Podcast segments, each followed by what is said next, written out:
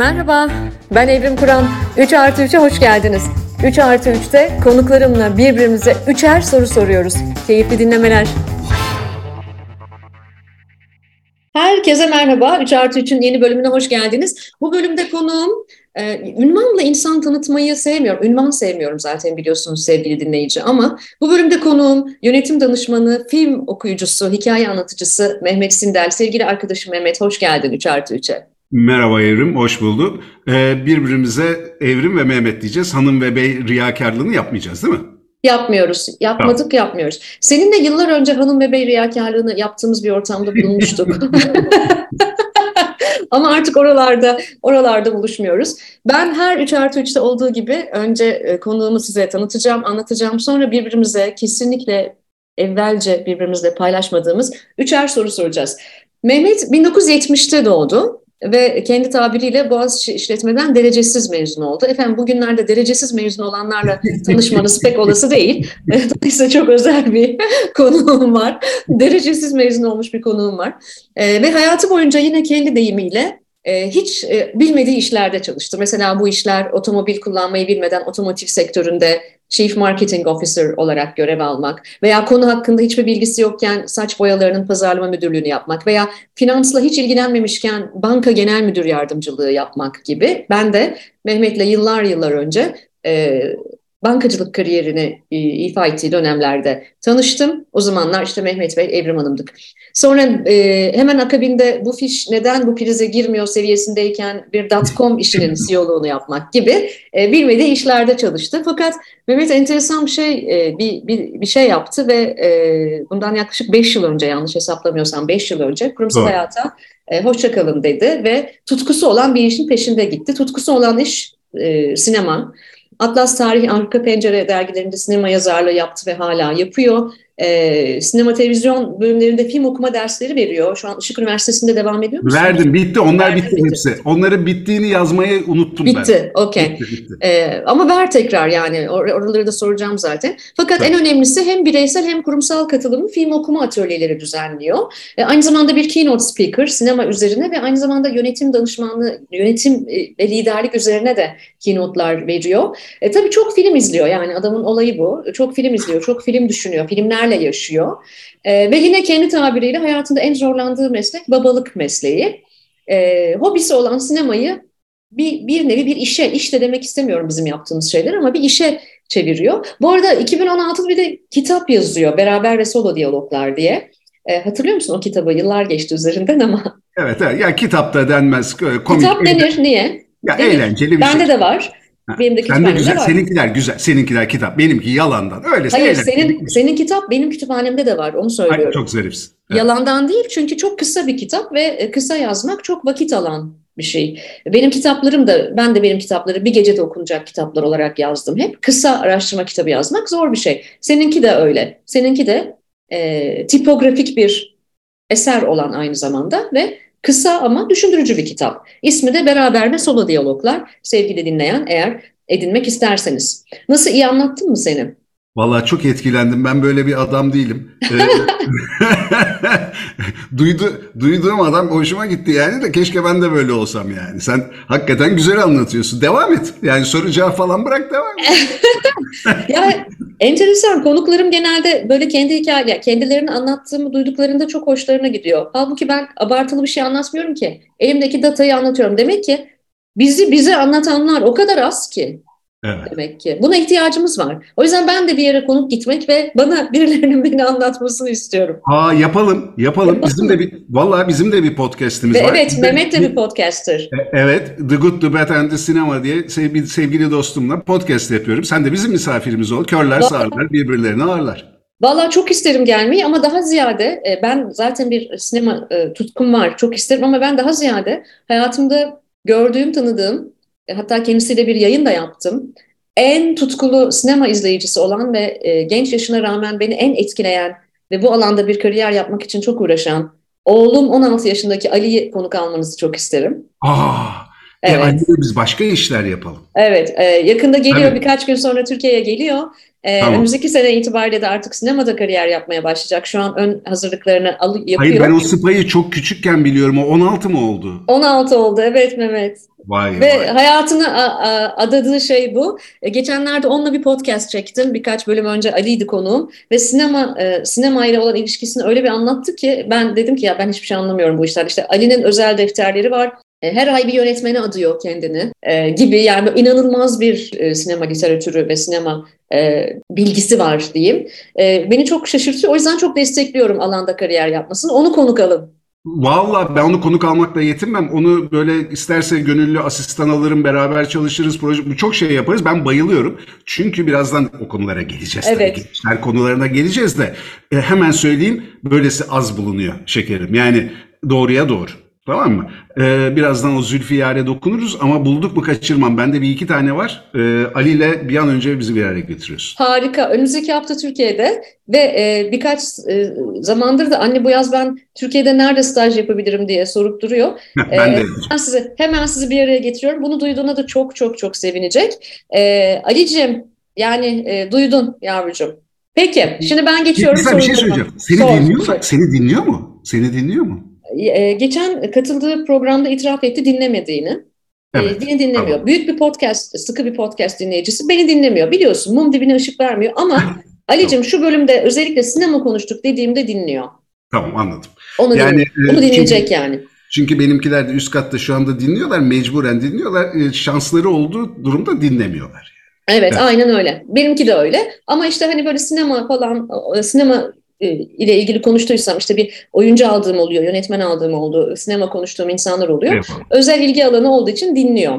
Ali çok şey, e, bu konuda çok dedike. E, aslında çok başka bir skolastik bir eğitim alabileceği bir çizgide giderken hayır ben sosyoloji, antropoloji okuyacağım ve film çalışacağım, film endüstrisinde çalışacağım dedi.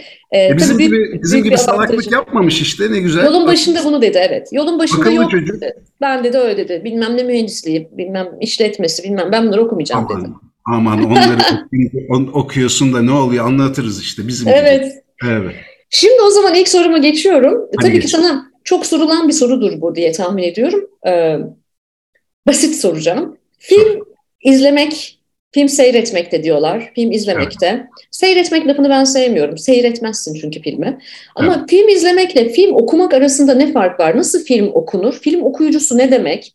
Ee, böyle bir meslek mi var? film, film işinde para var mı?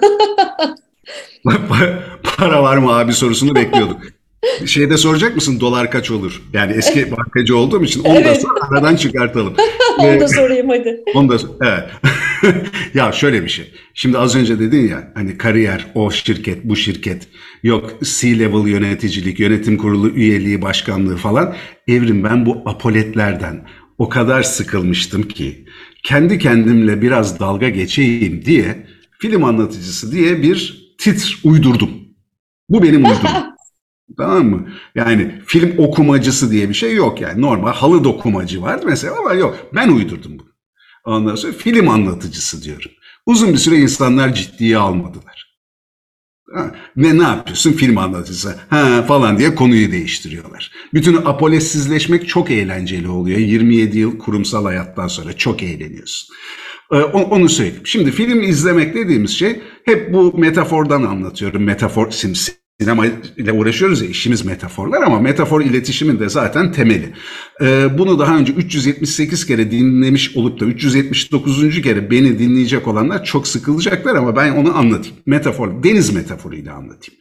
Şimdi şu anda ben Marmaris'e kaçtım geldim yazlıktayım. O yüzden de denize de bir miktar yakınım çok üşümekle beraber suda. Şimdi deniz denize girmeyi seviyor musun? Hiç sevmem. Çok güzel. Sohbetimiz burada bitti. bu, bu konu ilerlemesi için senin buna evet demen gerekiyor. Evet. Benim e, en belirgin özelliklerimden biri ömür boyu denize girmesem deniz aramam. Hiç sevmem denize girmeyi ve insanlar bunu hiç anlayamaz. Peki. Let's assume, şimdi ekonomistler der ki let's assume. Varsayal, varsayalım e, denize girmeyi seviyorsun. Şimdi denizin üstünde durmak ve çinmek suretiyle denizden keyif alınır değil mi? Alınır. Alınır evet alınır, öyle söylüyorlar. Alınır. İlla evet öyle diyorlar. Ya da öyle görünüyor. Şimdi illa e, işte şnorkel takıp 3-5 metreye dalmaya, yokla tüple dalmaya falan gerek yok. Yani bir film izlersin, bir film seyredersin, analitik falan da yaklaşmazsın, o eğlenirsin ve gayet mutlusundur yani. O suyun üstünde çinmek dediğimiz aktivite ve bunda yanlış olan hiçbir şey yok. Ben de öyle yapıyorum zaten denizde. Fakat işte 1-2 metreye şnorkelle dalarsam orada çok güzel balıklar var renkli. Ondan sonra biraz daha aşağı indiğinde mercanlar var. Sonra 40 metreye, 50 metreye, 60 metreye indiğinde batıklar var. Daha da derine indiğinde karanlıklar var. Şimdi sinemada böyle bir şey. Yani o derinlere indiğinde çok katmanlar açılıyor ve önüne çok başka dünyalar seriliyor ve sen orada hem sinemayı hem sanatı hem hayatı hem de istersen insanı ve kendini daha iyi tanıyorsun ve keşfediyorsun. Şimdi benim yaptığım şey insanlara bir dalış rehberi gibi hem kendi başlarına dalmayı hem de ellerinden tutup oralara indirmeyi ve oralarda gezdirmeyi yapıyorum. Benim yaptığım iş şey olarak bu, özet olarak bu aslında. Yani sonuçta e, sonuçta e, bize e, film izlerken bir film okuyucusunun eşlik etmesi deneyimi çok daha anlamlı, keyifli bir hale mi getiriyor? Şunu yapıyoruz. Şimdi bir dili öğrenmek gibi. Nasıl İngilizce, Fransızca, Almanca öğreniyoruz ve bu dillerin her dilin bir grameri var. Sinemanın da bir grameri var. Sinema dili denen bir şey var. Sinematografi, kurgu, ses, semboller, kompozisyon vesaire vesaire. Ben hem bunun teorisini anlatıyorum hem de filmler üzerinden pratiğini anlatıyorum ve bunlarla kurulan anlamları keşfediyoruz beraber. Yeni bir dil öğrenmek gibi. Hani şey vardır ya bir dil bir insan. Hani bu da öyle. Hakikaten bu sinema dilini öğrendiğin zaman da hakikaten çok genişliyorsun ve bizim o yüzeyde eğlenip geçtiğimiz filmlerin aslında alt katmanlarında sosyolojik olarak, psikolojik olarak, felsefi, mitolojik, ezoterik, feminist hangi katmanı varsa psikanalitik onları deşifre ediyoruz. Ve bunu beraber yapıyoruz dostlarla. Yani işte 5 yıl dedin yaklaşık o kadar oldu. Bunun en başından beri benimle yürüyenler var. Arada bize katılanlar var. Onlar da bu dili benimle beraber öğrendiler. Hatta benimle beraber analizler, okumalar yapıyorlar. İşte o yüzden hani Ali ile de konuşacağız. Belki o da bu yolda yürür, yürür beraber benimle gibi onları konuşacağız. Yaptığımız iş bundan ibaret aslında. Film okuması dediğimiz şey analizle alakalı. Burada ne anlatılıyor? Esas ne anlatılıyor? Ve neler neler anlatılıyor inanamaz. Tahmin edebiliyorum. Yani ben e, senin özellikle fiziksel film okumaları yaptığın dönemlerde hep e, Kanada'da yaşadığım yıllardı. Sonra sen pandemide dijitale çevirdin bunu. Evet. E, artık dijitallerde umarım daha rahat katılabileceğim ben de. E, mesela bir persona, senin persona okumana o kadar çok katılmak istedim ki yıllarca hiçbir şekilde denk getiremedim. E, evet. Çok merak ettiğim okumalardan biri bu gerçekten. Ben de çok keyif alıyorum. Özellikle oğlumla Ali ile e, Ali bana film okuması yapıyor. E, Aronofsky çok severiz ikimiz de. E, bir gün e, Mother'ı seyrettik. O zaman kaç yaşında biliyor musun? 13 yaşında falan. Of bir okuma yaptı bana. Dedim ki tamam yani bu hayatta mimar, mühendis, doktor bilmem ne olmaz yani. Hatırlıyor musun ne bakayım? Ma, ma, dün akşam Black Swan anlattım bir şirketin çalışanlarına. Evet. Ma, Mother'ın e, esas meselesini hatırlıyor musun? Hatırlıyorum tabii. Çok Söyle biz biz e, biz Ali ile bir Aronofsky dönemi yaşadık da Hı. bu aralar. E, Mother e, esas meselesi mi? Mother Earth. Ha. Evet, Mother evet, Earth tamam. yani e, e, e, yeryüzü e, yeryüzü anamızın e, çektiği acı mı diyeyim yani. Ben böyle ya. okumuştum.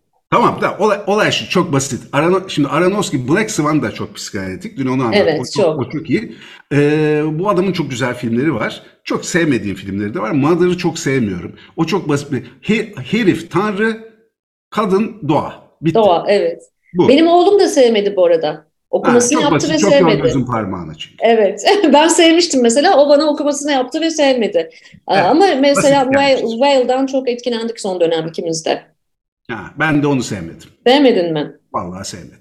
Çok, Ama Black Swan'ı seviyorsun. Black Swan'ı seviyorum. O, o sağlam. Hı hı. Nefis. Ya bu çok güzel bir şey gerçekten. O yüzden de e, mesela e, gene çok Ali üzerinden örnekliyorum ama o yüzden sosyoloji, antropoloji ve tarih merakı var. E, ve bu altyapısının bir sinemacı olarak potansiyel bir, müstakbel bir sinemacı olarak onu çok desteklediğini de düşünüyor. Ben de bu, bu konuda ona çok inanıyorum. Ve ilk soru sırası şimdi sende. Aa ben reklam yapmadım. Yaparsın. Şimdi yapayım mı? Aklım soru hep unutuyorum salak Hemen yap. Hemen Yıllarca yap. CMO'luk, marketingçilik yaptım. Konuşuyoruz konuşuyoruz reklam yapmadan bitiriyoruz. Mum dibine ışık vermez. Ben de brandingciyim yani. Hayır, ne olacak? unuttum, unuttum. Onu, bak beni beni takip et. Bu, bu söyleşiyi e, dinlediğiniz zaman muhtemelen benden nefret edeceksiniz ama az bir miktarda sevebilir. O seven azınlıktakiler beni takip etmek istiyorlarsa ve hala takip etmiyorlarsa nasıl olur? ee, Instagram'dan Sindel alt çizgi Mehmet film anlatıcısından beni takip edebilirsiniz. Orada buluşuruz sonra film okumalarına katılırsınız. Reklamları dinlediniz. İlk sorum şu. Bildiğin yerden soracağım ilk soruyu. Tamam. Tamam. Şimdi gen- gençlerle ilgili bir şey soracağım. Ee, bize hep gençler dinlemiyor değil mi? Ben benden nefret et, edecekler mi? Bir şey söyle. söyle. Hayır, e, gençler de dinliyor ama e, tamam. genç deneyimliler daha çok dinliyor. Artık tamam. orta yaş demek istemiyorum yeni demografik. Genç yapı. deneyimli ne be? 40 mı? Genç deneyimli. 40, 40 ve 40 üzeri biraz. Hani 40 civarları daha çok dinliyor. tamam biz biz yaşlıyız artık. Şimdi bu gençlerin hali pür melali ne olacak? Kastım şudur. bunların büyük bir çoğunluğu son derece ülkeye, dünyaya, siyasete ilgisiz ve duyarsız ve umarsız ve umursamaz ve sorumluluktan fena de kaçar ve yaptıkları işi elinin ucuyla tutar görünmekteler. Bir soru. Bu bakış açısı tamamen benim dangalaklığım mıdır ve yanılmakta mıyım? Ee, yanılmıyorsam eğer sorumluluk onlarda değil onları bu hale getiren bizlerde midir? Ee, üç, umut var mıdır? Dört, bu konuda ne yapmalıyız? bir soruya dört soru sıkıştırdı. Programın konseptini hack etti Mehmet ama cevap vereceğim tabii ki. Ee, şimdi bir kere e, e, yanılıyorsun ve yanılmıyorsun. Yani hem haklısın hem de yanılıyorsun. Nasrettin Hoca'dan evet. Evet, tıpkı Nasrettin Hoca gibi yanıt verdim. Ama e, benim sevdiğim eskilerden kalma bir sanat müziği eseri vardır. Ne verdin ki bana ne istiyorsun diye. Ee, ne zaman gençlerden konuşsak aklıma hep o şarkı geliyor. Ne verdik ki ne istiyoruz? Sen çalmaya şarkıdan... devam ediyor musun? Dur lafını kes. Çalmaya ara verdim. Söylemeye de çalmaya da ara verdim. Geri dönmem lazım. Aklımı oynatmamak için müziğe tekrar döneceğim. Bence de. Yoksa evet. aklımı oynatacağım bütün bu vasaklığın evet. içerisinde. Evet. Devam et. Lafını kes. E, dolayısıyla gençler de söz konusu olduğunda biz ne verdik ki, ne ektik ki, ne biçeceğiz? E, memleket meselelerine, dünya meselelerine ilgisiz olduklarını düşünmüyorum. Sadece örneğin siyasetten konuşacak olursak, biz bunu evvelce seninle kendi aramızda da konuştuk. Ben gerçekten sandığa gitmeyeceklerini veya bizim beklediğimiz ölçekte, beklenen ölçekte Z kuşağına e, konvansiyonel siyasetin şikayet edildiği ölçekte yanıt vermeyeceklerini düşünüyordum. Zannedersem haklı çıktım. Hı hı. E, çünkü e, e, gençler apolitik değil, siyaset sıkıcı, hı. siyaset yaşlı, e, kurumsal hayat gibi tıpkı, hı. liderlik dünyası, karar vericiler bunlar çok arkaik. O yüzden de e, ben e, pasif agresif olduklarını düşünüyorum. Özellikle Türkiye'nin Z kuşağının 2000'den sonra doğan gençlerin yani Türkiye nüfusunun 25 milyonuna tekabül eden bu bu bu, bu demografinin. Um, çok sevdiğim bir Çin İmparatoru var bence dünyada yazılmış en iyi liderlik kitabıdır. Sun Tzu Savaş Sanatında. Evet, çok Şöyle söyler, çok güzeldir gerçekten. Şöyle söyler, kim savaşmak istemeyenle savaşabilir ki? Ben Türkiye'nin Z kuşağını böyle tanımlarım hep. Hmm. Savaşmak istemezlerse milim oynatamazsınız. Mindere çıkartamıyorsun. Yani asla. Güre, güre, güreşe tutuşacaksın, mindere çıkartamıyorsun. Mindere çıkaramazsın. Mümkün değil. Biz bunu ebeveynliğimizde de görüyoruz. Yıllarca insan yönettin sen de, liderliklerimizde de gördük. Okullarda öğrencilerle e, iletişimde oldun falan filan. Yani sonuçta mindere çıkaramayız. Ve benim için asıl olan da bir e, bir stratejik danışman olarak ben ne hizmet veriyorum müşterilerime? Nasıl eyleme davet edeceğiz hedef kitleyi? Evet. Hedef kitle gençlerse de bugüne kadar yaptıklarımızla eyleme davet edemeyiz. Dolayısıyla bu yapılan işlerin içerisinde bir anlam olmadığını düşündükleri müddetçe Bunlar mindere çıkmıyorlar. Bunlar senin e, bankandan e, müşteri olmuyorlar, senin bankanda çalışmıyorlar, senin çektiğin filmi izlemiyorlar, senin siyasi partine oy vermiyorlar. Hepsi aynı şey tamam mı? Senin e, ürününe tüketici olmuyorlar, senin fikrini de satın almıyorlar. Ama biz buna bunun karşılığında apolitik olma e, veya çok ilgisiz olma, cahil olma veya gençler iş beğenmiyor diye tanımlayamayız. Sadece hmm. resesif olmayı seçiyorlar. Hmm. Ve bu çok tehlikeli. Çok. Umut var mı? Umut var. Umut var. Umut nasıl var? Kesinlikle siyaseten Türkiye'de kasaba politikası ve kasaba siyasi siyaseti modeli olan liderler değişmeli. Değişirse umut var. Ama bu mevcut yapılarla, mevcut kural koyucularla... Ama bunun değişeceğine dair umudumuz evet. yok. Bir sürede yani bir tavuk yumurta ilişkisi bir süre daha umut yok. Bu yerel yönetimler için de geçerli. E, ki biz daha önümüzdeki dönem her şey bitmedi. Biz daha uzun bir dönem siyaset konuşmaya devam edeceğiz. Evet. Önümüzdeki beş yıl, önümüzde e, olası bir erken seçim var. E, hemen dokuz ay sonra e, e, yerel yönetim seçimleri var falan filan. Ama konu şu ki biz e, bu sembiyotik ilişkiyi nasıl yöneteceğiz? Tavuk mu yumurtadan, yumurta mı tavuktan? Biz bu gençleri nasıl harekete geçireceğiz? Bunun için yeni bir dile, yeni bir söyleme ve yeni bir liderlik anlayışına ihtiyaç var. Lidersizliğe de ihtiyaç var lidersizliğe de ihtiyaç var. Ademi merkeziyetçi, daha evet. daha şey e, dağınık. E, şimdiye kadar tapa geldiğimiz bir takım kavramların terk edilmesi ki bunun başında herhalde güç geliyor. Kesinlikle. Liyakat e, meseleleri çok derin bir tartışma konusu gençler için. Mesela Mehmet biz her sene e, biliyorsun işte evvelce sen de o araştırmalarımızı görüyordun. 100 bine yakın gençle araştırma yapıyoruz. E, 2023'ü yakında açıklayacağız ama 2022'de de her sene sorduğumuz soruyu sorduk. Hı hı. Türkiye'de liyakata inanıyor musun diye bu 20'li yaş grubuna. %60'ı ben Türkiye'de kurumlarda liyakat olmadığına inanıyorum dedi. Çok yüksek bir oran ya o, o genç yaşta. Bak okay. 50 yaşındaki insana sormuyoruz tamam mı? Tabii. 20 yaşında sen nereden biliyorsun kurumların bu kadar liyakatsiz olduğunu? Ee, o da o zaman daha, da diyor daha ki sahaya çıkmadan, daha tabii, burnu sürtülmeden ve hayal kırıklığına uğramadan bunu söylüyorlar. Daha o zaman söylüyor tabii. Yüzde altmışı. Evet. Düşünsene biz o zaman her şey çok güzel olacak, çok iyi evet. olacak, çalışacağım, emeğinin karşılığını alacağım. Ben iyi olursam zaten takdir edilirim ki falan modundaydık. Sonra burnumuz sürtüle sürtüle o moda geldik. Şimdi bunlar daha başta yüzde altmış diyorsa Tabii. vah yandık yani. Ve öz yeterliğe inanmaz. Eğer liyakata inanmazsa öz yeterliğe inanmaz. Yani ben e, yeterli değilim ve bu ülkede ve bu dünyada ve bu sistemde hiçbir şey değiştiremem der. O yüzden de... Çaba sarf etmez. Çaba sarf, çaba sarf etmez. O yüzden de yüzde 83'ü aynı araştırmada fırsatım olursa Türkiye'den gitmek istiyorum diyor. Tabii. Ve bunlar süfli e, amaçlar, hedefler için gitmek isteyen bir kitle değil. Daha iyi bir arabaya, daha iyi bir eve sahip olayım diye değil. Burada evet. bambaşka bir motiv var. Yani bu gençlere apolitik diyemeyiz. Bu gençlere süfli hedefleri, amaçları var diyemeyiz. Bu gençlere iş beğenmiyorlar diyemeyiz. Bu gençlere tembel ve hemen köşeyi dönmek istiyorlar diyemeyiz. Biz bu dili konuşmayı öğrenmek durumundayız ama çok zaman kaybediyoruz Mehmet. Yerel yönetimlerde çok zaman kaybediyoruz. Siyasi partilerde çok zaman kaybediyoruz. Şirketlerde çok zaman kaybediyoruz. Sivil toplumda çok zaman kaybediyoruz. Üç kişi bir araya geldiğimizde bir örgütüz biz artık. Üç kişi bir araya geldiğimizde bir kültürümüz var. Ve bütün bu irili ufaklı kültürler hala gençlerini reddediyor Türkiye'de. Bu beni üzüyor. Doğru. Çok çok çok hemfikirim. Çok hemfikirim. Bir tek bir tek şey, senin e, umut var dediğin yer o zaten o değişim yani çok e, çok önemli bir değişimin olması üzerine ancak inşa edebileceğimizi söylüyorsun. Ya ben de yavaş yavaş herhalde o değişimin e, gerçekleşmesine dair e, ümidimi kaybediyorum. Ama bu da böyle biraz dalgalanan bir ruh hali biliyorsun. Önce böyle bir dibe vuruyoruz sonra yavaş yavaş oradan çıkıyoruz. Yine sonra salakça umutlanıyoruz falan. Yani öyle bir cyclic bir davranış sergiliyor ruh halimizde dünya gibi.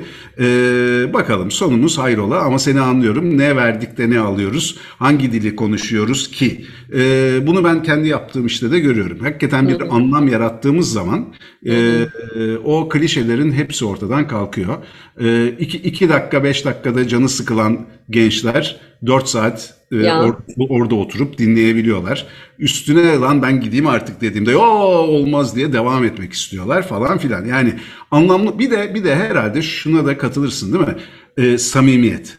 Kesinlikle. Kesinlikle. ne yaparsan yap, sahici ol, samimi ol, miş gibi yapma. Mesela Ha, gençlik dilinden yani. anlıyorum diye. Evet, yemezler. Yani ben Evet. gençlere çok yakınım diye mesela geçen gün onu da yazdım bir yerlerde. Yani gözümüzün önünde seçim sürecinde adamlar ve kadınlar gözümüzün önünde delirdi. Yani Türkiye'yi kurtarmak üzere yola çıkıp TikTok fenomeni olarak e, e, konumlandılar. Yani öyle enter delirdiler yani e, siyasi liderler, bir kısım adamlar ve kadınlar gözümüzün önünde delirdiler. Ve son dönemlerde bu e, delirme mevzunu tetikleyen şeylerden biri de genç seçmene sempatik görünme kaygısıydı. Ay çok acıklı o. Çok.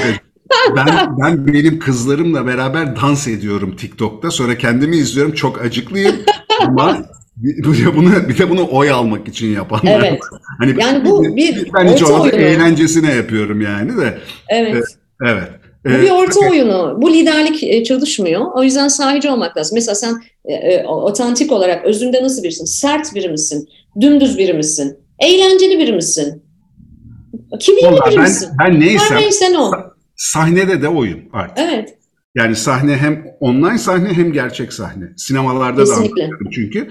Bana bazen diyorlar ki ya bu adama böyle demeyeydin iyiydi. Yani de diyorum ki ya bu benim ya. Yani tamam bunu kalp kırmadan söylemeye çalışıyorum bazen falan. Kelimelerimi seçerek yapıyorum ama o otantik olmak hani varoluşçu felsefenin terminolojisi çok önemli. Sahici olmak, otantik olmak, sen olmak. Çünkü bir yaparsın, iki yaparsın. Tamam mı? Olmaz. Ben böyle mimi, şirindirik, sevimli, e, tatlı, herkesi kucaklayan, e, yuvarlacık bir adam değilim yani. Biraz sivriyim, biraz lafımı esirgemiyorum, biraz Can Yücel ekolünden geliyorum. Sevdiğimi çok kucaklayıp, sevmediğimi tatlı tatlı dövmeyi e, prensip edinmiş bir adamım yani. Böyle. Beni seven de seviyor yani. Yapacak bir şey de yok. Ben şimdi çıkıp da ay ciciş ciciş olamam yani. Anlatabiliyor muyum? İşte ikinci sorum tam da buradan gelecek. Ay bismillah hadi. Evet. Ee, evet ben ya Mehmet'i sosyal medyada da takip ettiğim için hiç eyvallah yok yani e, çat çat çat e, sevdiğine sevmediğine geçiriyor. Fakat Evet. ikinci sorum şuradan geliyor. 27 yıl kurumsal hayatın içinde kalmış birisin. Ben mesela 27 yıl kalmadım. Ya Benim e, ama ben 27 yıl kalmadım ama ben de masanın bu tarafındaydım. Yani yine e, politik doğrucu olmamız gereken Evet. e, ortamlarda çalıştık birlikte. Ama e, şu şey nasıl oluyor? Bunu bana çünkü özellikle son zamanlarda Mehmet artık bizim yaş grubumuz da bizim jenerasyon da artık yavaş yavaş ben kurumsal hayattan ayrılayım da e, Evet. Göcek'te e, organik tarıma başlayayım falan deme şeyleri arttı. Göcek doğru bir yer oldu mu bilmiyorum saçma oldu galiba. yok yok evet evet yok çok doğru evet. E, Hani öyle şeyler var ya bu nasıl oluyor? Yani 27 yıl kurumsal hayatın içinde kalmış biri sabah kalkıyor ve ben artık tutkularımın peşinden gideceğim ve film okuyucusu evet. olacağım diyor. Çünkü bizi öyle bir grup insan da dinliyor. Çok bunaldım yeter artık E, ben kendi işimi yapacağım diyen ben de işte e, çok uzun yıllardır kendi işini yapan biri olarak ben de ben beyaz yakalı dün gece şey diyordum ben beyaz yakalı olmak istiyorum artık. Ben de dün gece bir an öyle diyordum böyle çok yorulduğum bir an. Geçenlerde ben de söyledim bunu. Dedim ki lan ne kadar rahattım. Koskocaman ofisim, sekreterim, şoförüm, arabam, şuyum buyum. Kobi gibiydim yani. Tamam mı? Ulan Evet. çok konforluydum dedim. Sonra eşim dedi ki "E, şu anda mesela sana bir teklif gelse e, mesela döner misin? "Ha- hayatta dönmem dedim. E, bir taraftan da. Şimdi bir, birkaç şey söyleyeyim. Sen tabii Türkiye'nin e, en önemli keynote speakerlarından birisin. Ee, ve çok ve çok başarılısın. Bunu bileğinin hakkıyla. Çok eril oldu değil mi bu bileğinin hakkıyla? Yok kabul ediyorum tamam bir, bileğin de böyle, hakkıyla. bir, de, bir de böyle her boka yok eril olmayacağız, yok bilmem ne olacağız diye konuşamamazlık da var. Bileğinin hakkıyla edinmiş birisisin. Ben de ara ara yapıyorum, nadiren yapıyorum. Şimdi bu başarı öyküsü anlatma terbiyesizliği vardır ya ben buna çok sinirleniyorum. Bir kere ben hiçbir yerde başarı öyküsü var anlatmıyorum. Çünkü ağzında altın kaşıkla doğmuşları anlatıyorlar. Onlara aşırı sinirleniyorum. Bir de gümüş kaşıkla doğmuş olanlar da anlatıyorlar. Ayıp. Bu istersen yaparsıncılığa falan bağlanıyor. Çok ayıp. Oralara girmeyelim. Ee, yok işte 27 yılın içerisindeyken efendim ben zaten hep bunu planlıyordum ve aslında 25 yaşımdan beri film anlatıcısı olmak istiyordum dersem kargalar güler. Hiç aslında başımıza gelen her şey aslında bütün seçimlerimiz, bütün yönelimlerimizde davranış bilimleri de söylüyor ki daha önceden belirlenmiştir ve e, çok severim Krzysztof Kieślowski. Kieślowski'nin söylediği gibi hayat bizim tercihlerimiz ve şansın bir arada gelmesi ve olmasıdır. Yani e, şans, kader, kısmet bu e, dini bir kadercilikten bahsetmiyorum. Ama insanı bu modernizm denen e, istersen yaparsın Tanrı öldü demiş Nietzsche işte onun yerine insan Tanrı oldu ve insan her şeye muktedirdir diyen modernizmin o baskıcı tacından özgürleştirmek için Keştoski gibi ben de söylüyorum. İstesen de yapamazsın başımıza gelenlerde şans kader rastlantıdandır. Ha bunun sana çarpması için senin orada olman gerekir. Sen orada olacaksın çarpacak ya da çarpmayacak. Çarptı diye peygamberin duasını hatırla. Üste çıktın diye övünme, alta düştün diye erinme. Ha, e, pardon, üste çıktın diye erinme, alta düştün diye yerinme. O yüzden de zaman zaman yenileceğiz, zaman zaman kazanacağız. Bunlar ben yaptım, ettim, çok büyük planladım falan yalan. Dolayısıyla bunlar şans. Şans, kader, kısmet oldu biraz. Ha, kendimi oraya ben planlamadan biraz hazırlamışım. Yani seninle tanıştığımız kurumda, o kurumun ismini zikretmeyelim ama bir bankanın üst düzey masasında o bankanın genel müdür yardımcısıyken bir araya geldiğimizde birbirimize bakıp aslında bu kadın yaptığı işi iyi yapıyor ama bir tarafı da yaptığı işten tiksiniyor duygusunu ben almıştım. Sen de aynı duyguyu benden almıştın.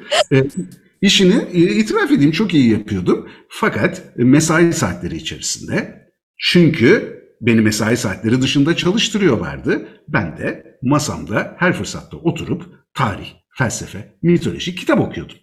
Ee, bir taraftan sinema yazarlığı yapıyordum. Joseph Campbell bu kahramanın sonsuz yolculuğunun yazarı. Çok sevdiğim bir lafı var. Diyor ki orta yaş bir merdiveni duvara yaslayıp merdivenin üstüne çıkıp en üst basamağa geldiğinizde ana merdiveni ben yanlış duvara yaslamışım dediğiniz andır diyor orta yaş. Şimdi e, mesele ne? Bana da bu oldu. Bu kurumsal hayatın içerisinde çıktık en yukarı. Şimdi annem beni okula yollarken Allah uzun ömür versin umum müdür ol evladım diye yollardı. Yani, tabii o genel müdür demek bizi dinleyen gençler için umum müdür o demek. Yani ben böyle koşullanmışım bir memur ailesi bizimki çok orta sınıf bir memur ailesinden gelip bizimkilerin hayali buydu benim genel müdür olmamdı. Ee, ben de kendime aptalca hedefler koymuştum. 30 yaşında genel müdür olacağım, yardımcısı olacağım, 40'ında bilmem ne olacağım falan. Oldum, tamam aferin. E, bir bok olmuyor, oluyorsun. Tamam, what is next? Bundan sonra ne var? Bir şey yok yani. Tamam mı? Ondan sonra iyi para kazanıyoruz falan. E, işte apoletler var. Ee, herkes yalandan saygı duyuyor. Bu apoletlerden kurtulunca da kim senin dostun kim değil onu anlıyorsun. O Aa, Mehmet onu anlatsana gerçekten ya. Bunu ben e, çok apoletli dostlarıma çok anlatmaya çalışırım. Hep de, bir de seni anlatsana. Şimdi şöyle bir şey tabii. Yani biz e, kurumsal hayattan sevişerek ayrıldık ama biraz şey oldu yani bu ayrılık. E, biraz e, meşakkatli oldu. E, biraz zorlu oldu her anlamda. Yani psikolojik olarak da zorlu oldu. Her anlamda zorlu oldu. E, e, şimdi etrafında dostlarım var. Ben gördüm ki dostlar e, işte tırnak içinde dostlar üç gruba ayrılıyor. Bir, hakikaten senin yanında olan, elinden geleni yapan, seninle dayanışan, maddi manevi dayanışan, seni koruyan, kollayan, önünü açan, sıkıştığında elini tutan dostlar. Bunlar birinci grup. Bunlar zaten başımın üstündeler ve kim olduklarını da biliyorlar. Hayatım boyunca da benim el, elim onların üstündedir, yanındadır, arkasındadır. Neye ihtiyaçları olursa. Bir de sen dedin ya müdanan yok. Hakikaten öyle. Yani mesela bu insanlara bulaşan olursa e, online offline fena girerim ben mesela. Yani bu insanlar öyle insanlardır benim için. Anlatabiliyor muyum? Yani başları sıkışsa tek başıma savaşa girerim ben bu insanlar için. Bu insanlar öyledir. İkinci, ikinci grupta şunu gördüm. Ortalıktan tamamen kayboluverenler. Tamam ulan yani şimdi buna da eyvallah diyorsun tamam mı? Yani zaten olgunlaşıyorsun diyorsun işte bu da zaten göstermelik apolet dostuydu. Ama en sinir olduğum ne Evrim biliyor musun? Nasihatçılar. Yani şimdi, ben de sinir oluyorum onlara ya. Ya bunlara çok sinir oluyorum. Şimdi herkesin bir şeylere ihtiyacı oluyor mesela. Şimdi ben de eğer geçmişte şeyi biliyorum. Gerçekten ben de destek verdiğim zamanlar oldu bir sürü insana. Ortadan kaybolmuşluğum da vardır özür dilerim. Yani ikinci grupta da ben yer almışımdır belki bir takım insanlar için. Özür dilerim. Ama eğer nasihatçılık dangalaklığını ve şuursuzluğunu yaptıysam hakikaten şahsen bulup gidip özür dilemek isterim. Yapmadığımı düşünüyorum. Ama yapmış olabilirim. Bunlar var. Bunlara mesela diyorsun ki ya işte böyle böyle oldu. İşte şunu, şimdi bunları yapıyor. Yeni, bir emekleme. Hani sinemada vardır sembolik ölüm yeniden doğum. İşte CEO'nun ölümü film anlatısının doğumu. Bir emekleme. Yani ben 50 yaşımda başka bir yerde yürümeyi öğrendim. E yürürken bir yere tutunman lazım, ayakta durman lazım, arkandan bazen birinin pışpışlaması lazım, düştüğünde elini tutup kaldırması lazım. Böyle dostlar var. Ama yani bunu yaparken mesela karşına geçip Aa, işte öyle yapmak lazım, böyle yapmak lazım. Ben senin yerinde olsam böyle yaparım falan gibi tamam mı? Nasihat edenler oldu. Onları da hiç ama hiç unutmuyorum ve unutmayacağım. Ee, işte yani nereden geldik nereye gidiyoruz? Ha bu bu böyle oldu. Sonra biraz kervan yolda bu, bu laf da enteresan. Söyle bakayım evet, bu çok enteresan. Söyle bakayım sen ke, söyle, ben de kervan senden, yolda ne olur? Ben de senden böyle bir yaklaşım bekliyordum. Bence kervan yolda düzelir. Heh. Düzülmez. üç tane olası, üç tane olasılık var. Bir, kervan yolda düzelir. Yani kervan yola dağınık çıkar, sonra yol, içi, yol, yol içerisinde toparlanır. İki, kervan yolda dizilir. Bak bu da var. Evet o da var doğru. Dağınıktır, sonra düze, düzenlenir ve ip gibi olur. Üçüncü seçeneğimiz kervan yolda düzülür. Bizim halkımız bunu kullanıyor hep. Bunun bunun da 3A ve 3B'si var. 3A'daki düzülme hani defterini dürme, toparlanma anlamına gelir. Ha.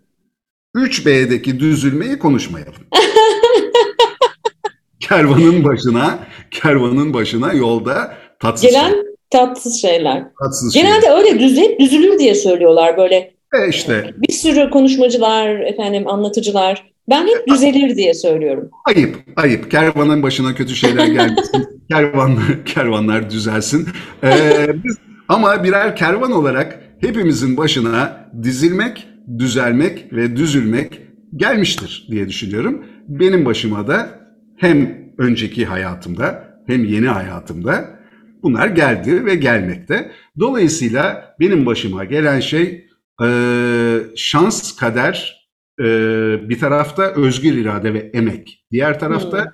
ve ikisi dengeli ve eşittir. Yani biri ötekini yok kılmaz. O yüzden haddimi bili, biliyorum, e, şükrediyorum ama aynı zamanda kendimi de seviyorum, tebrik ediyorum ve gurur da duyuyorum. E, ama haddimi bilerek bunu yapıyorum. Ee, ve çok şanslı olduğumu düşünüyorum. Çünkü Türkiye'de hobisini, tutkusunu, e, mesleği yapmış, işi yapmış, bundan para kazanan, bununla geçinen, böyle büyük lüks içinde yaşamayan ama kimseye de eyvallahı olmayan bir insan haline geldiğimi ve e, evrim şu var, e, özgürleştiğimi düşünüyorum. Çünkü özgürlük, hani birçok insanın söylediği gibi istediğini yapabilmek değil. Özgürlük istemediğini yapmak zorunda olmamak. Ne kadar güzel tanımladın. Benim için de öyle. Ben Şimdi de ben özgürleştiğimi düşünüyorum. İstediğim her şeyi tabii ki yapamıyorum. Yani çok fazla şey var isteyip de yapamadığım ama yani hemen hemen istemediğim hiçbir şeyi de yapmıyorum. İstemediğim hiçbir filmi anlatmıyorum. İstemediğim hiçbir bireye anlatmıyorum. Sinirimi bozarsa müşteri demiyorum. Sen bence gelme bundan sonra diyorum. Tamam mı? hatta hatta hatta tabii başımızın üstündeler ama yani kurumlarla ilişkin bile böyle. Yani ben böyleyim. Tabii tabii bunu çok iyi anlıyorum. Yani benim de e, mesela e, benim de yıllardır tarzım tavrım hep budur. E, ve tabii ki yaşım ilerledikçe daha da özgürleştiğimi de düşünüyorum. Biz birbirimize uygun değiliz diyebilmek de bir kuruma. Evet. Bunu bunu seçebilmek de bence çok hoş bir şey. O yüzden e, genelde ben bir de bir kadın olduğum için bunun tuzu kuru galiba. Bunun zengin bir kocası var veya sponsor bir babası var. Şeylerini çok duydum. Belki hiçbiri doğru değildi. E, ama e, bu çok özel bir yol. Fakat ben de dediğin e, şeyden dolayı kendimle gurur duyuyorum.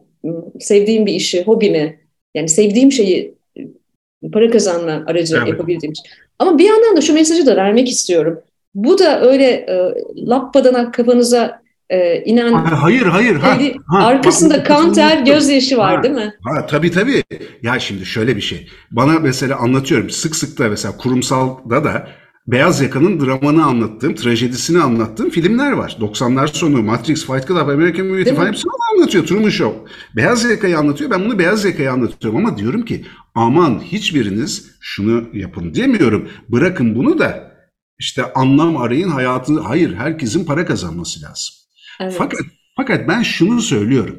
Bir neoliberal güdülenmeyle yaptığınız işe biat etmeyin, tapmayın, kendinizden vazgeçmeyin tamam mı? Çünkü aslında bu bir sermaye, emek çatışmasıdır. Sen de bir emekçisin ey beyaz yaka. Hakkını koru, çalış, paranı kazan ama kendini. Hı hı. Tamam mı? Kendini kurumuna falan filan amana öyle adama.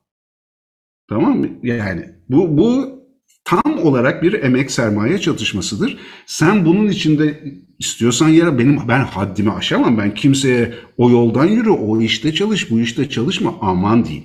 Ama ne yaptığını, neyin içinde olduğunu fark ederek, o bilinçle, güdülenmeden ve sömürülmeden bu işin içerisinde ol. Çünkü e, yani mesela bana şu soruyu sorarsan e, gençlere film anlatıcısı olmayı tavsiye eder misin? Etmem. Etmem. Çünkü ben yapıyorum. En iyi benim. E, çok fazlasına da gerek yok. Yani ben yetiyorum e, film anlatıcısı olarak. Bir iki tane de var düzgün yapan. Her işte olduğu gibi saçma sapan yerde oluyor ama mesela gençlere film anlatıcısı olmayın kardeşim diyorum. Ben yapıyorum. Ben bıraktıktan sonra olabilirsiniz belki. Onlar ama senin ekibinin içerisinde yer alabilirler. Onu biliyorum. Sen yer al tabii, tabii, bir ekiple, tabii, bir ekiple tabii. çalışıyorsun. Tabii. Peki, o zaman e, soru sırası sende. He, şimdi bildiğin de... yerden sormuştum. Şimdi sinemaya geldik ama tamam. Ali ama Ali Ali'den kopya çekmek yok. Şimdi bana şimdi bana şunları söyleyeceksin. Senin senin en sevdiğin film ve en iyi olduğunu düşündüğün ki ikisi ayrı şeydir. Bunu ikisi... da senden öğrendim. Ee, en evet. sevdiğim filmle e, en iyi olduğunu düşündüğün film arasında nasıl bir fark olabilir? Önce onu söyle, ben de soruna cevap vereyim. Şöyle, şöyle söyleyeyim. Yemekten bahsedelim mesela. Hı hı. Ya da giysiden bahsedelim. Bir tanesi nesnel baktığında en iyidir. Ama bir tanesini de çok seversin. O öznerdir. Sevgi dediğimiz hmm. şey. Değil mi? Hani baktığında mesela dünyanın en e, kaliteli yemeği şudur diyelim. Ama sen trash food seviyorsundur ya. Hmm, kimseye evet. de hesa- kimseye de hesap vermek zorunda değilsindir. Ee, tatilde mesela değil mi? Hani dünyanın en güzel ülkelerinden biri şudur. Ee, ama ben en çok burayı seviyorum. Şaşırırlar la niye orayı seviyorsun? Sen de dersin ki ya işte 10 yıl önce çocuğum ilk doğduğunda oraya gitmiştik. Harika bir deneyimdi. O yüzden benim için özel bir yeri vardır. Benim için dünyanın en güzel tatil yeri burasıdır. Filmlerde de öyledir. O yüzden bir tanesinde duygular, kişisel deneyimler devreye girer, özneldir. Sevmek, sevmemek öznel bir şeydir. Ben mesela kimseye bir filmi niye seviyorsun, niye sevmiyorsun diye kızmam. Ben seviyorum, bana ne, sana ne. Fakat bir filme çıkıp da ya bu film iyi değil falan derlerse bir başyapıta döverim. Çünkü o nesnedir. Diyemezsin. İyi film. Yani anlatabiliyor muyum? Şimdi buna göre bir cevap vereceksin. Vay aslında şu an acayip iyi anladım ve e, o yüzden e, en sevdiğim filmle e, bence en iyi filmi Evet benim bu soruya ihtiyacım varmış bunu fark ettim. Çünkü ben bazen bana en sevdiğim film sorulduğu zaman e, biraz utanıyorum cevap verirken. Beni e, hafife mi alırlar diye. Hayır. Guilty, guilty pleasure diye bir şey var. Evet bu benim ben guilty pleasure. Ben söyleyeyim rahatla. Ben mesela Öyle. en sevdiğim film o değil. Benim en sevdiğim film Üç Renk Mavi. Ama evet. mesela, mesela Braveheart'ı seviyorum ben tamam mı? Braveheart'ı. Kimseye de hesap vermek zorunda değilim. Guilty pleasure. Seviyorum kardeşim mesela. o yüzden rahat ol yani. Süper. O zaman ben e, bence en iyi film, en iyi filmle en sevdiğim film arasındaki şey, ikisini söyleyeceğim, değil mi? Evet. Benim e, en sevdiğim film, e, bence yeryüzünde bu filmi en çok ben seyretmişimdir. Prodüksiyon post prodüksiyon ekipleri de dahil olmak üzere. e, ben ne zaman düşsem, e, ne zaman kendimi iyi hissetmesem, ne zaman e, bir iç motivasyona ihtiyacım olsa tekrar tekrar tekrar repliklerine kadar ezberlediğim bir filmden bahsedeceğim. Aaron Brockovich. E, 2000'de çekildi. 2000'den beri yani 23 yıldır ben benim kadar iddia ediyorum kimse izlememiştir bu filmi. Julia Roberts. Julia Roberts biliyorsun bir Soderbergh filmi. Evet. Sevmiyorum ben Steven Soderbergh'i bak mesela. Sen seviyorsun, ben de sevmiyorum. Olur. Yani ne olacak? Sen seversin, ben severim. Kimse evet. kimseye diyemez yani. Hani Süper. bir de biyografik hikaye falan ya yani gerçek bir hikaye kandırıldığımı da düşünmüyorum falan ama yani e, kendini inşa etmiş bir kadın ve hayatta bir kadın olarak ve çok dezavantajlı durumlardayken ve yapayalnızken bile e, yeniden kendini inşa edebileceğini anlatan bir hikaye olduğu için ne zaman biri bana bir şey yapamayacağımı söylese ve kalbimi kırsa ben dönüyorum ve Aaron Brockovich seyrediyorum. Çok acayip bir şey bu. Ezbere biliyorum bütün sahnelerini. Şimdi, şimdi konuşmacısın, yönetim danışmanısın. Bütün bunlardan dolayı ben sana niye diye demedim ama sen oturdun bayağı iyi argümante ettin. Ve aslında evet. sorunun, cevabı, sorunun cevabı tembel birisi olsa Erin Brockovich dersin ben fıştıklarım niye neden öyle mi böyle mi tamam mı? Sen hani mesleki deformasyon bu işte. Evet bu mesleki deformasyon. Soruya Kesinlikle. cevap verdi. Bende de o var. Mesela 5 dakika bütün argümanları, bütün katmanlarıyla konuşarak, söyleyerek cevap verme. Cevabı da en sonda verme. Son derece profesyonelsin. Ee, iyi bir podcast konuğu olabilirsin. Süper. Beni lütfen alınız. Evet. Ee, en evet. iyi filmi söyleyeyim o zaman. Ben doğmadan 10 e, yıl önce çekilmiş bir film. Bu filmle ilgili bir yazı da yazdım. Beni çok etkiliyor. E, bu yayının başında da sana söylemiştim. Tabii ki Persona. Gerçekten mi? Evet, Persona. Benim için gelmiş geçmiş dünyanın en iyi filmi. Sen beni dinlemiş miydin daha önce?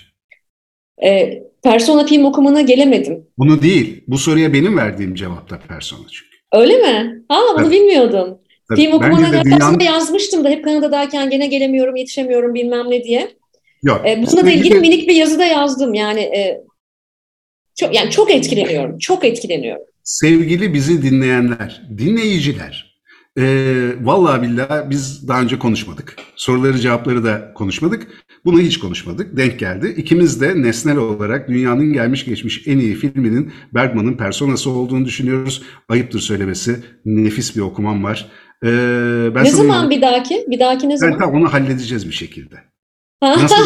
onu bir şekilde halledeceğiz. Ee, ve yani filmin çok çok ihmal edilmiş ve atlanmış ve inanılmaz bir katmanı da var. Onu da anlatıyorum.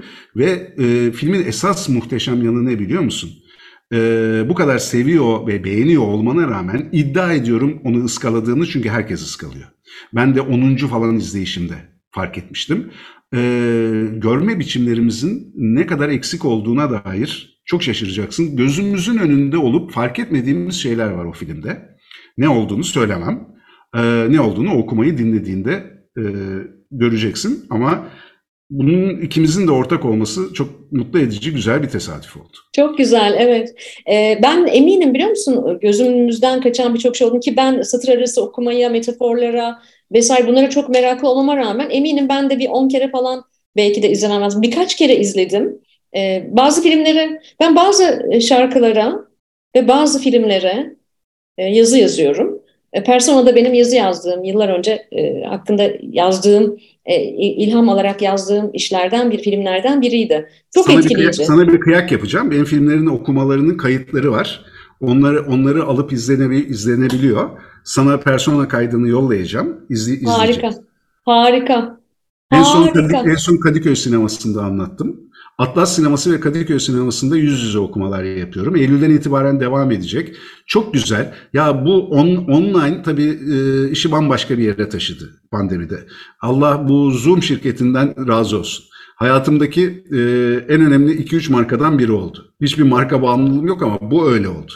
Ondan sonra fakat tabii evrim çok yalan bir şey bir taraftan da. Öyle yani öyle. Ben bir de filmi anlatırken ne yapıyorum biliyor musun? Mecburen filmi de beraber izlediğimiz için mikrofonu e, şeyi kapattırıyorum. Hem videoyu hem mikrofonu kapattırıyorum. 4 saat duvara anlatıyorum biliyor musun? Tabii tabii o kadar iyi anlıyorum ki. Çok garip. Ondan sonra tabii ne yapmaya başladım? Duvara anlatmamak için kendimi açıyorum. Kendimi anlatıyorum. Bu da çok şizofren bir şey. Vallahi Çok. bayağı, bayağı kendime anlatıyorum. Kendime bakarak anlatıyorum mesela. 4 saat, 5 saat. Ara ara arada şimdi espri yapıyorum mesela. Ulan karşı taraf çok yarıldı ve eğleniyor mu? Yoksa tiksindi ve nefret etti mi? Bilmiyorum yani. Çok çok garip bir şey. O yüzden şey çok güzel. Sahnede yüz yüze. Kesinlikle. Hiçbir şey yüz yüze olanın yerini tutmuyor. O Aynen. zaman Eylül'den itibaren Eylül'den itibaren başlıyoruz. gerçek sinema salonlarında Gerçek sinema salonunda, Atlas Harika. sinemasında ve Kadıköy sinemasında yapmaya başladım. Onlar devam edecek. Ee, bayağı yüz, yani doluyor yani sinemalarda. Güzel oluyor. Evet. Şimdi Peki. sıra sende. Son soru. Ve benim son sorum e, geliyor. Ben de a, şimdi alan dışına yani sinema dışına çıkıyorum ve e, sen e, kurumsal hayata gidip e, kurumsal konuşmacılık yaptığın zamanki içeriklerinde e, ilgi alanın olan bir başlık var ve bu aslında bence Türkiye'de kurumsal hayatın ve e, liderlik gelişimi, liderlik iletişiminin içerisinde çok sık yer alan biri olarak iddiam o ki çok az bilinen ve daha çok bilinmesi gereken bir kavramı anlatıyorsun. Bu kavramın ismi biomimicry. Ee, nasıl çevirelim bunu? Biyo e, biyomimik mi Doğa- doğadan öğrenme ya da doğayı taklit etme. Evet, doğa, doğayı taklit etme, doğadan öğrenme, e, doğadan öğrenen liderlik diye bir içeriğin var senin. Bunu sormak istiyorum. E, nedir bu e, biyomimikri e, işi? Nasıl doğayı taklit ederiz biz? Ya aslında şöyle, tabii e, bir bu işin teknik mühendislik, dizayn, tasarım kısmı var. Ya işte uçakları bile kuşlara bakarak yapmışlar en basit. Ve bu devam ediyor. Doğadan bu anlamda teknik öğrenme. İkincisi tabii e, evrimsel olarak. Yani biz şu anda hep o doğal seçilimden gelmiş e, savanda e, ağaçlardan inmiş maymun atalarımızın hayatta kalmış şeyleriyiz e, mensuplarıyız. İkincisi davranış bilimleri anlamında. Üçüncüsü de e, takımdaşlık, liderlik, e, hikaye anlatıcılığı, grup dinamiklerinin yönetimi. Dolayısıyla organizational behavior, leadership vesaire gibi konularda hayvanlardan öğrenecek çok şey var. Ee, en sevdiğim hayvanlardan biri mesela. Hani gırgır yapayım onunla bitireyim. Kel kör kirpi diye bir hayvan var. Duydun mu? Kel ve kör olduğunu bilmiyordum. Hem kel hem kör hem kirpi. Ee, hayvanı görme çok çirkin. Yani inanılmaz çirkin bir hayvan. Bunlar yer altında yaşıyorlar. Ee, ve e, bunların avcıları yer üstünde. Yer altında mutlu ve mesutlar. Fakat o kanallara düşmanların girmemesi gerekiyor. Mesela bunların bir tane lideri var. Bakıldığında ya işte hayvan topluluklarında mesela lider nasıl oluyor? İşte alfa oluyorsun, diğer gorili dövüyorsun mesela. Dişilerle sen çiftleşiyorsun falan filan. Ya da ya avcısın, en iyi avcı sensin. Şey getiriyorsun, yani bol bol yemek getiriyorsun falan. E seni yapıyorlar. Bunlar da öyle sap gibi bir şey yani lider. Dışarıdan bakıp bir şey yok yani. Bir faydası yok. Hiçbir şey de yapmıyor. Hiçbir şey de yapmıyor. Fakat liderin bir tane işlevi var. Yağmur falan yağdığında, bu tünellere akses açıldığında düşmanlar geleceği zaman ne yapıyor biliyor musun? Dönüp kıçını koyarak orayı kapatıyor. Yani liderin yaptığı şey çok affedersin kendi kıçını riske atarak halkını ve topluluğunu korumaktan ibaret. Wow, Nasıl? çok iyi, Çok çok metaforik değil mi Kelkör Kirpi? çok. Evet, Çok ihtiyacımız var böyle bir lidere her yerde. evet, aynen öyle. Yani biz doğayı taklit e, doğayı taklit ederek öğrenebiliriz liderliği de. Mesela kuşlar. Kuşlarda bir, bir bir yerden bir yere göçüyorlar. Bu şey şeklinde, V şeklinde uçuyorlar biliyorsun. V'nin ucundaki lider. Herkes onu takip ediyor. Yoksa A noktasından B noktasına göçüyoruz lan uçuyoruz diye uçulmuyor yani. Yoksa arada gidiyorlar onlar, ölüyorlar, yok oluyorlar, kayboluyorlar. O yüzden çok böyle sistematik bir patternla uçuyorlar. Fakat en uçtaki sürekli değişiyor, rotate ediyor. Çünkü o yıpranıyor. Evet. Orada or, yani o zaman da işte bu paylaşımcı liderlik, e, yerini devretme, döne döne bu işi yapma, Bak bunu da hiç bunu da hiç bilmiyoruz değil mi? Kesinlikle. Büyük problemimiz var bu konuda. Halbuki bizde kazık çakan liderlik. Evet. 30 sene, 40 sene, 50 sene aynı koltukta oturan var ya. Her yerde. Kurumsalda, yerel yönetimde, siyasette her yerde. İsim, isim vermeyelim. Konfederasyonlarda, derneklerde var. Tabii. Şirketlerde var. 25 sene, 30 sene aynı şirketin CEO'luğunu yapmış insanlar biliyoruz. Ve bundan gurur duyan. Bundan gurur duyan. E, siyasette var. Tabii. Her yerde, her yerde var. Her yer. Yani ben şimdi 5 yıl oldu. 15 yıl daha film anlatıcılığı yaparsam beni indirin orada. Çok doğru. Tamam. Son sorunuz. Evet efendim. e, Ben de bu ara parantez içinde şeyi belirteyim. E, Güzel bir tevafuk oldu. E, Kırlangıçlar üzerine okuma yapıyorum bir süredir. Çünkü kırlangıçlarla ilgili bir yazı yazıyorum. Nereden esti dersen e, canım istedi yani içimden geldi. Birdenbire kırlangıçları merak etmeye başladım. Çünkü kalbime bir kırlangıç sıkıştığını hissetmeye başladım birkaç hafta kadar önce.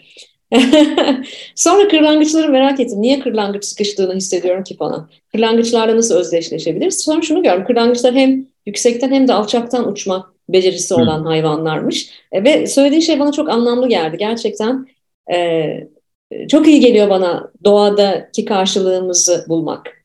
Tabii tabii çok var. Çok eğlenceli. Evet. Ee, ve tabii o şöyle de oluyor.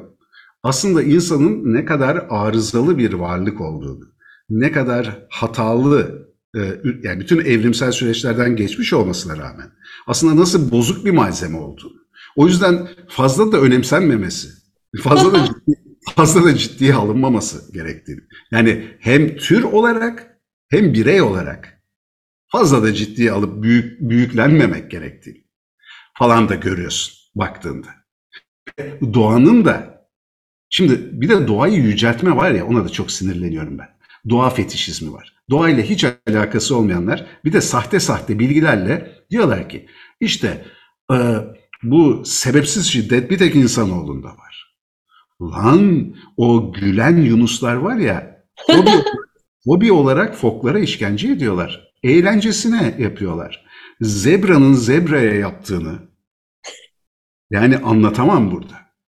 Böyle tecavüz, katliam, sömürü zebradan tiksinirsin. Yani e, bir yerde bilgi yoksa iki şey oluyor. Bir, bilgiden dolayı nefret, bilgisizlikten dolayı özür dilerim nefret oluyor. Bir de bilgisizlikten dolayı tapınma, ibadet ve yüceltme oluyor. İkisi de şuursuzluk, ikisi de dangalaklık bence. Çok güzel söyledin. Şimdi senin son soru. Evet, haydi bakalım sor. Söyle, söyle bakayım. Ee, en büyük pişmanlığın ne hayatındaki ve en büyük hayalin ne? Çok zor sorular. Çünkü ben e, en sinir olduğum insan tiplerinden biri. Çünkü ben 798 tane şeye sinir oluyor olabilirim.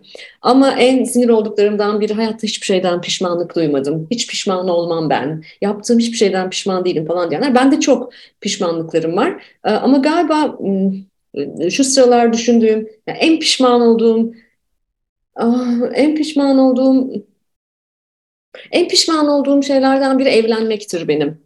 Ali'yi e, bunun dışında bırakıyorum. Ama yalan söyleyemem yani. cevap oldu. E, evlenmek bence yani insanı pişman edisi bir şey. Herkes evlenmek zorunda değil. Ee, e, en büyük hayalim de en büyük hayalim de e, Allah ömür versin inşallah hepimize. E, ama hayatımın bir döneminde e, Ali ile oğlumla beraber bir e, bir işin, bu iş illa kar amaçlı bir iş olmayabilir. Bir şeyin içerisinde birlikte yer alabilmek. İkimizin bilgi, deneyim ve e, arzularını buluşturduğumuz bir şey, bir proje, bir şey, bir fayda sağlayabilmek yani. Bunu çok hayal ediyorum. Beni çok besliyor bu. Vallahi ikisi de çok net, direkt ve dürüst oldu. Teşekkür ediyorum. Bu vesileyle ara ara söylediğim şakayı da yapayım. Konuşmamızın sonunda sen Allah izin verirse dedin. Ben ben amin dedim falan. Şimdi şöyle bir durum var. İkimiz de e, birbirimizi tanıyoruz. Yaşam içerisinde çok dinsel pratiklerin içerisinde insanlar değiliz. Çok detaya girmeye gerek yok ama nerede durduğumuz belli. Fakat dilimizde bunları kullanıyoruz. Şimdi şöyle bir salaklık var. seküler olacağız diye e, cümle kuramama durumu. Ay ne güzel söyledin Mehmet ya.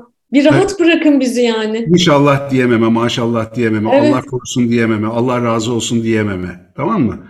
Hatta en dalga geçtiğim şey Allah rahmet eylesin diyememe. Onun diyememe. Yerine, onun yerine ışıklar içinde uyusun. bir de bu var doğru. Sözlerimi şöyle noktalamak istiyorum. Işıklar içinde uyusun diyen herkesi önümüzdeki üç gece boyunca yatarken bütün ışıkları bırakıp öyle uyumayı denemeye davet ediyorum. Ben mesela hayatta uyuyamam. Lütfen ben vefat edersem kimse bana kimse ışıklar içinde uyusun demesin. Bana kimse... zifiri karanlık lazım. Çok keyifli bir sohbet oldu ama böyle bırakmayacağım seni. Bir şey, son bir isteğim olacak. Şimdi bazı... Şarkı, şarkı, şarkı söyle. bazı bölümlerde şöyle bir şey yapıyorum. Ee, özellikle bir müzisyen, bir sanatçı dostum katılmışsa e, 3 artı 3 dinleyicisini bölümden çıktıktan sonra hangi şarkıyla baş başa bırakalım diyorum. Sana da e, bir film müziği soracağım tabii ki. E, biz birazdan yayını yayından çıktıktan sonra 3 artı 3 dinleyicisi hangi film müziğiyle devam etsin? Hemen söylüyorum. Ee, en sevdiğim film Üç Renk Mavi'nin, Kieślowski'nin Üç Renk Mavisi'nin e, bestecisi ki müzikler filmde çok önemli yer kaplar.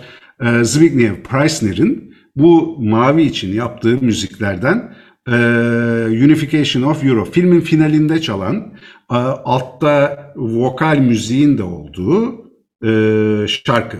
Onu rica ediyorum. Unification of e, Europe. Europe. Evet. Mavi e, e, Üç renk maviden Preissner'in Üç renk san, maviden geliyor. E, üçlemenin e, Mehmet'in en sevdiği e, filmi olan Mavisinden ve filmin sonunda e, çalan bir soundtrack gelecek. Unification of Europe. Biz gidiyoruz ve sevgili 3 artı dinleyicisi siz lütfen onu dinleyerek yayına devam edin. Mehmet iyi ki geldin. Çok teşekkür ederim. Çok teşekkürler. Sağ ol. Herkese sevgiler.